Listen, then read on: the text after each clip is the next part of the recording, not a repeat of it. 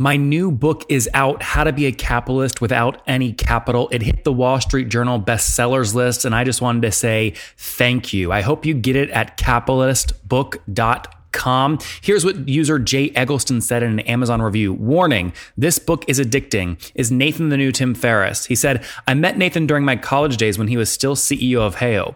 I knew he was inspiration since the day I met him. The book is totally a Nathan Latka original, and this is the new four hour work week. Warning though, it is addicting. I'm not sure how long I've been reading it now, and the only thing that is making me from put it down is the dreaded workday tomorrow. Six people found that helpful. Get the book today at capitalistbook.com.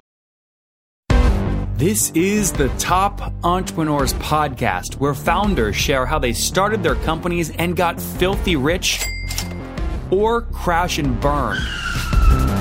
Each episode features revenue numbers, customer counts, and other insider information that creates business news headlines. We went from a couple of hundred thousand dollars to 2.7 million. I had no money when I started the company. It was 160 million dollars, which is the size of many IPOs. We're bootstrapped. We have like uh, 22,000 customers. With over 5 million downloads in a very short amount of time, major outlets like Inc. are calling us the fastest growing business show on iTunes. I'm your host, Nathan Latka, and here's today's episode. Hello, everybody. My guest today is Tom Axbey. He became president and CEO of Cloud Health Technologies in September of 2017. A veteran software executive, he was formerly CEO of venture backed Rave Mobile Safety, where he spearheaded the turnaround growth and acquisition of Rave by a leading West Coast growth equity firm. Tom, are you ready to take us to the top? Sure, absolutely. All right. Tell us about Cloud Health. What are you guys doing? How do you make money? How do we make money? Okay, so the company was founded five years ago, and essentially the cloud is uh, the fastest growing computing paradigm probably ever. Okay, it's transforming businesses at an unprecedented rate. So people are moving to the cloud because they can accelerate the development of new applications. And as they do that, it becomes very complex. The great thing about the cloud is ease of use and spinning up instances and compute power. The bad thing about the cloud for users is the ability to manage and govern that. That's where we come in. We've got a whole cloud management platform that allows finance, engineering, DevOps, and IT to really get arms around the visibility, cost management, security, and governance of their cloud infrastructure.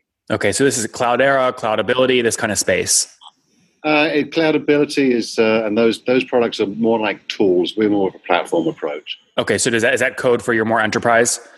Exactly. I think we're, we're more enterprise. We're more multifunctional. Okay, so you know, a tool approach is when you're doing one particular task for one particular persona.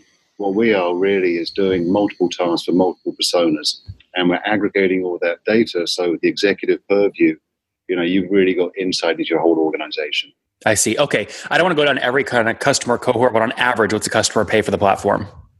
You know, a direct customer will pay probably, you know, say uh, up to anywhere between fifty and a million per year and uh, a customer through a partner will probably pay anywhere between you know 10 and 50k a year.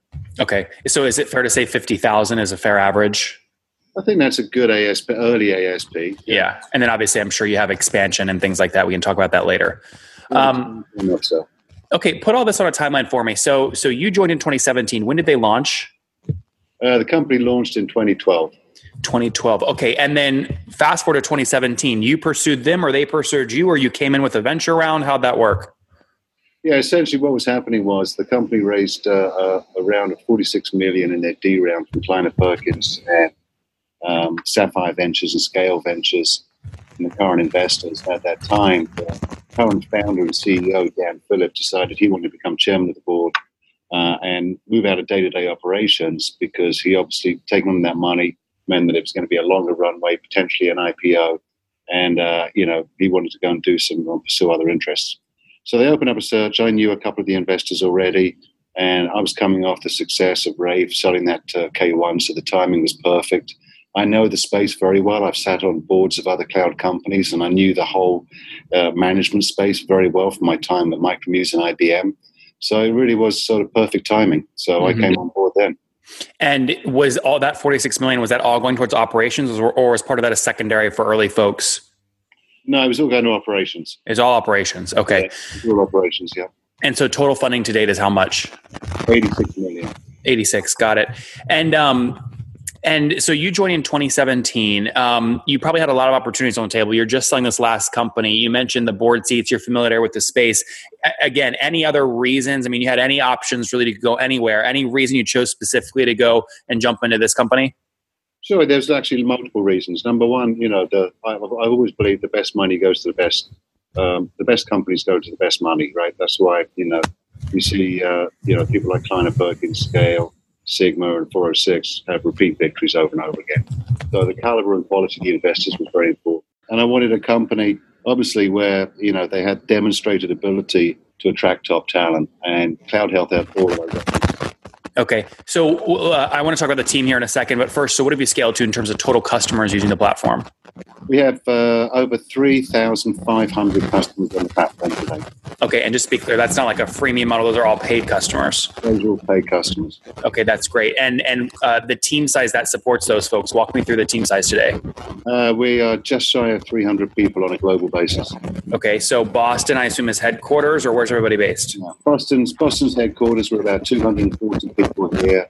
Now, very good. Now, if I take that that ASP you gave me earlier of fifty thousand bucks and multiply it across the thirty five hundred number customer count you just gave me, that puts you at like 14, 15 million bucks per month right now on revenue. Is that generally accurate? Uh, no, and I knew you were going to do that. Those count customers acquired through our MSP channels.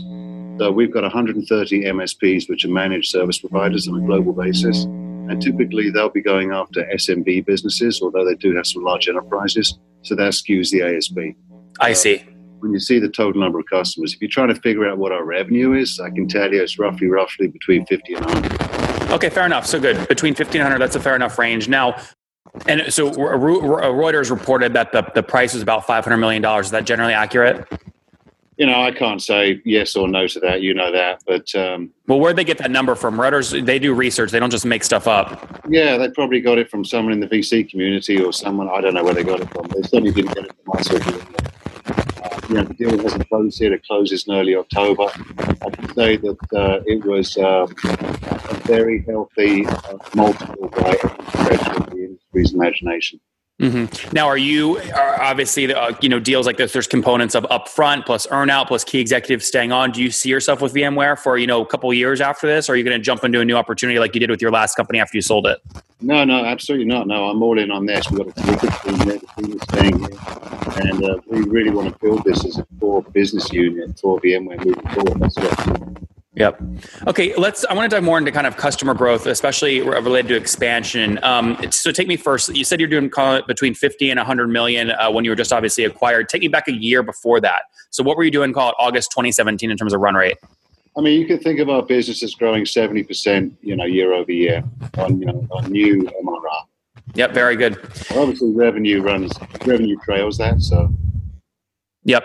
When you when you look at and you break down the re, you know the revenue growth, obviously some of that comes from new customers, and then a lot of it probably comes from expansion of you know past accounts as well. When you look at your net revenue retention annually, I assume you're above 100. percent How far above 100 percent? Uh, we are about uh, our net churn is around. I think it averages out about 104, between 104 and 110 percent peel back the onion there for me on net churn or on net revenue retention. So net obviously you're well above 100%. When you just look at gross revenue churn, are we talking 5% a year, 10% a year? What is that? Uh, we're talking less than 4%, so it's like 3.9, 3.8. Okay, that's I mean that's that's pretty good. It's very good. I mean, you know, we have uh, churn through our customers and so actually, it'll show up as churn, but also show up as net new business as well. In a different channel. And when you look at, you know, leading a company, you need to obviously determine how aggressive you're going to be in terms of customer acquisition, which we can measure via payback period and CAC ratios. So what are you spending to acquire? And let's just assume a $50,000 first year ACV. What are you willing to spend to acquire that kind of customer? Uh, we're, we're willing to spend up to, you know, up to 50% of the new ARR the customer for the first year.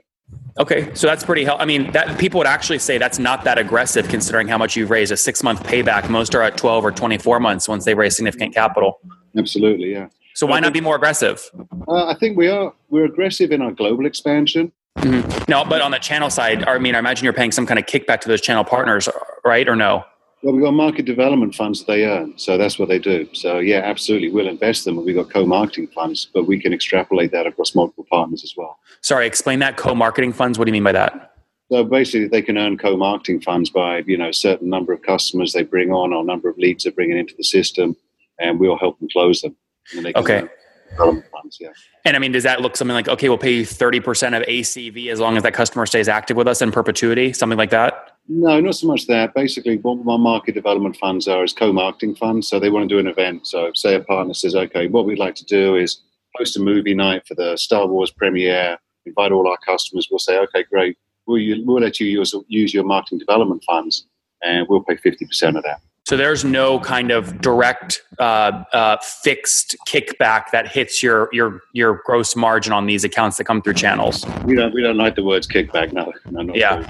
Uh, oh, by the way, I mean this isn't about HubSpot built their whole business on value added resellers with the with the you know a, a, you call it kickback, affiliate fee, payback, whatever you want to call it. Right. Um, bribe. No, I'm just kidding. Uh, so so you know now now that you're obviously part of VMware, I assume you guys are in the you know actively already having due diligence, built out pro formas in terms of your ability to cross sell what you have with their base and vice versa. How do you go about executing against that plan? What's the first thing you're going to do once the deal closes? Well, I mean, the first thing we do when the deal closes is we've already ha- got uh, integration talks. So we've got a whole methodology where we've got leaders for every functional organization so, Tom, very good. Let's wrap up here with the famous uh, five. Number one, what's your favorite business book? Well, right now I'm reading Straight Talk for Startups. It's written by uh, uh, and it's just 100 insider rules that are very digestible and easy to read. Number two, is there a CEO you're following or studying right now? Well, right now I'm very fond of uh, John Chen. Number three, what's your favorite online tool for building your business? LinkedIn. Number four, how many hours of sleep do you get every night? Four and a half to five. Five. Tom, that's nothing. How are you alive? Well, I mean, you, I may not look it, but I'm only 25, so. You know. All right. So, what's your situation? Married, single, kiddos? Uh, yeah, kids, and everything. Yeah, not married. Was married. Two, two okay. kids. Not married, two kids, and how old are you, Tom? Uh, 54. 54. Last question. What do you wish your 20 year old self knew? Uh, just that uh, you should travel at every single opportunity. Guys, travel the world coming from Cloud Health Tech CEO, joined in 2017. Uh, Tom, the company was launched in 2012. They now serve over 3,500 paying customers, doing north of 50 million bucks in terms of run rate. Uh, 86 million dollars raised. Recently sold to VMware for what Reuters re- reported was about 500 million dollars, growing 70 percent year over year between 2017 and today. Net revenue tension over 104 percent annually. Again, tied really to cloud spend, which is great. When you peel back that onion, gross revenue churn is just about 3.9 percent annually about 300 employees based between Boston and other remote locations, willing to spend up to 50% of first year ACV to acquire the customers. Tom, thank you for taking us to the top. Thank you very much. Appreciate being here.